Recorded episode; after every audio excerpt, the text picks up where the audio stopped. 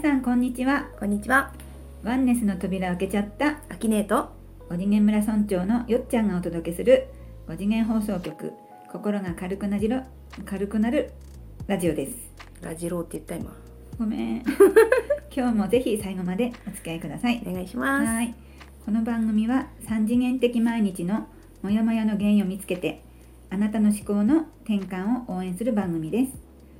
3次元を脱出して楽ちんで楽しい5次元の世界に行きたい人興味がある人すでに5次元にいるよっていう人ねそういう皆さんぜひお付き合いくださいはい。はいでは本日も始めていきたいと思いますはい。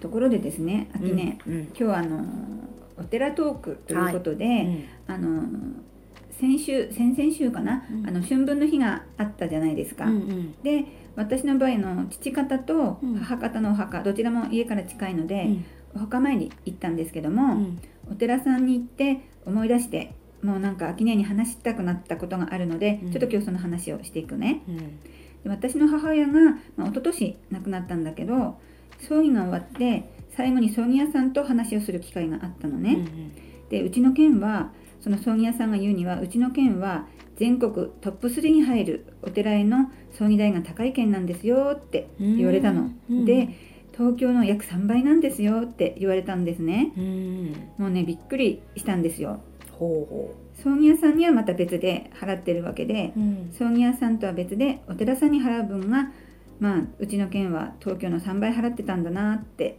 言われてうちはあのおじいちゃんそのまたおじいちゃん代々つながってるお墓なのでおじいちゃんの時も払って父親の時も払ってお母さんの時も払ってって払ってきたんだなってこうその葬儀屋さんの話を聞いてすごいこう振り返っちゃったわけですよ。うんううん。ん。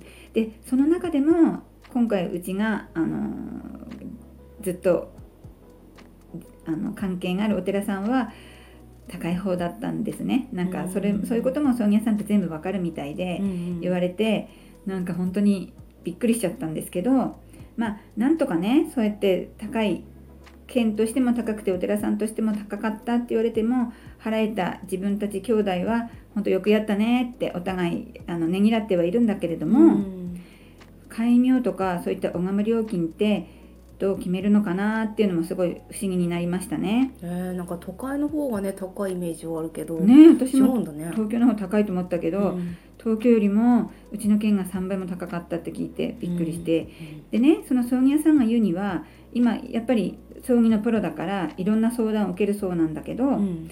相談の約9割が今墓じまいについてなんだって言ってたのね。うんで自分の会社でもそれがもう多いもんだから永代供養のあの土地を買って今建物をたあの建てたりうん。許可を市から取るのに時間かかってるけど作ってます。あと市でも増やしてるって言ってたからうん。なんか今需要が追いつかないっていう状況なんですよね。あみんなお墓じまいしたい気持ちになってるの？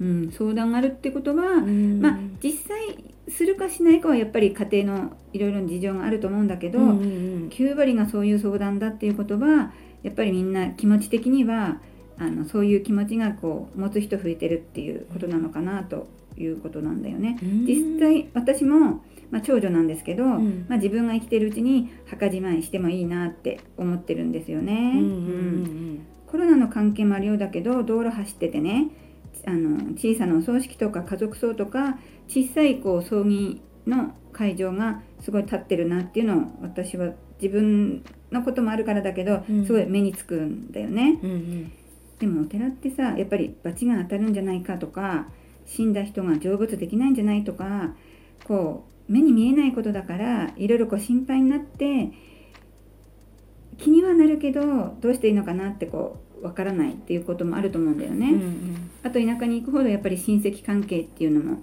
こうしがらみになってくるしうん。すごい三次元地区だなってこう今回おお墓参りに行ってすごい思い出した感じなんだけど、うんワンネスの視点から見るとそのお墓とかご先祖様ってどんな感じなのかちょっと秋年に聞いてみたいなって思ったんだけど、ご先祖様ねお墓という概念がもともと残されたもの、こうん現世にいる私たちの心の整理みたいなところがあるので、うん。うんまあ、あった方が気持ちが、ね、落ち着くのかもしれないけど、うん。ワンネス的には重要ではないです。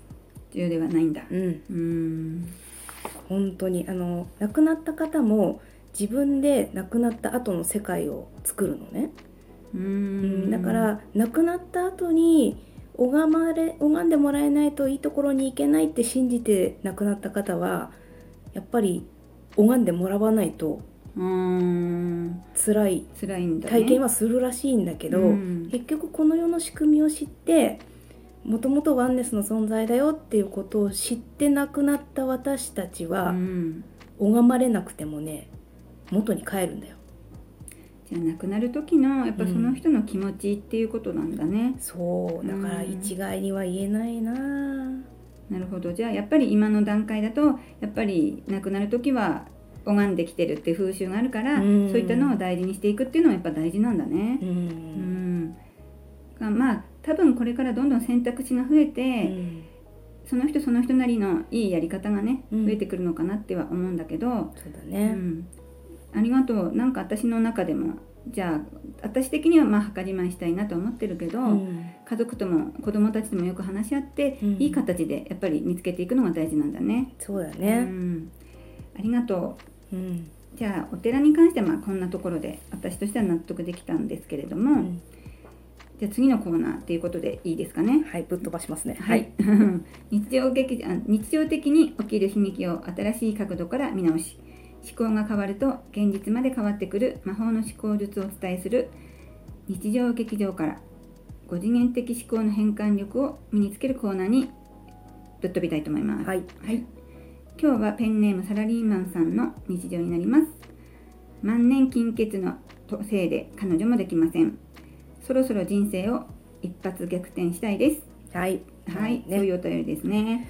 苦労からの一発逆転劇は興奮しますね。うん、どうやったらお金も彼女もできるかなっていうところだうね。ん。世の中ってお金があればモテるかっていうとまあモテるのかもしれないけどなくてもモテる人はたくさんいるのでまずお金のせいではないよね。確かに。持っていたらよりいいかなっていうくらい、まあいいよね、ん。うんお金がその人の価値みたいなところこの世の中ではあるからうね。ん、本業の給料が少ないなら今は特に副業もいっぱいあるしうん世の中の思いもしない大成功を体験する人たちに共通するのは一発逆転してやるっていうよりも好きなこと得意なことを試行錯誤していたらバカ売れしちゃいましたみたいに軽いんだよね。うん、確かにインタビューとかやってる人見るとなんかノリで言ってるような軽いところあるよね。うん、うん、3次元的にはがむしゃらとか必死が一発逆転を引き起こしたけどこれから5次元フォーカス組は直感やひらめきという軽さがお金につながっていく。そうだね。ちょひらめき欲しいです。うん、あとね一発逆転したいという思考は今の自分はダメという現実を作り出すパワーを持っているからとりあえず今の状況に感謝して今そばにあるものに感謝してひらめき直感を駆使してその後副業なり宝くじを買うなりしてください。うん、そのさ直感やひらめきっていうのはどうしたらこう湧きやすくなってくるのかっていうのあるのかな？うん、今ね多分サラリーマンさんは、まあ、今仕事があるだけですごい仕事続けられるだけですごい朝起きて会社に行ってる自分すごいみたいなちょっとした感謝でいいので今の状況の素晴らしいところを確認する。その後自分の感覚を信じて行動を起こしたら直感ひらめきがどんどん入ってくるのね。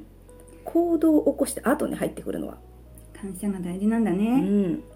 皆さんまずは今日の自分が地球で遊べることに感謝しましょう。これでねこのサラリーマンさんがお金も彼女もゲットできたらいいですよねちょっとざっくりしすぎてるごめんね。また細かいのはねもしリクエストあればお答えしたいと思います、彼女ね、うん欲しいね、欲しいと思ううん。お金持ちの人はさ、彼女選べるよね、あれね。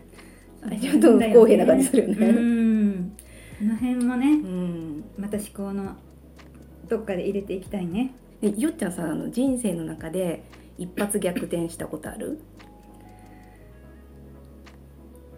急に振られると。わかんないな。でも今はなんかもう第二の人生で全くうん。前とは違う人生生きてるっていう感じはしてるけどね。うんうんううん。んガラッとは変わらないけど、まあ、10年前に比べたら本当にものすごい変わってるなっていうのそうね。変化は早い。そうそう、そのガラッとがうん。億万長者かっていうと違うんだけど、うん。でもガラッというこう変化は早いなっては感じてる、うん。うん。その変化をね一個一個ちょっとチェックしてみてください自分で、うん、そしたらいかに自分が進化しているかに気づく、そうだね。うん、でその進化している私にはどんどんひらめきや直感が入ってくる。うん、はず。だってひらめいてこうやってラジオやってるんだから、うん。それはまさしくその通りと思うね、うん。はい私たちは生まれてから今までどっぷり3次元の常識ルールしがらみ思い込みの中で生きてきました。3次元が悪いとは決して思っていません。3次元がいいと思う人もたくさんいます。サッカー好きと野球好きがいるように3次元好きと5次元好きがいて私たちは5次元ファンなんです。この番組は3次元のモヤモヤを解決して5次元ファンを増やして5次元の話で熱くなるための番組です。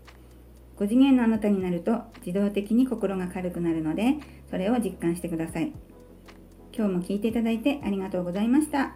また次回お会いしましょう。パーソナリティはよっちゃんとあきねえでした。さようなら。さよなら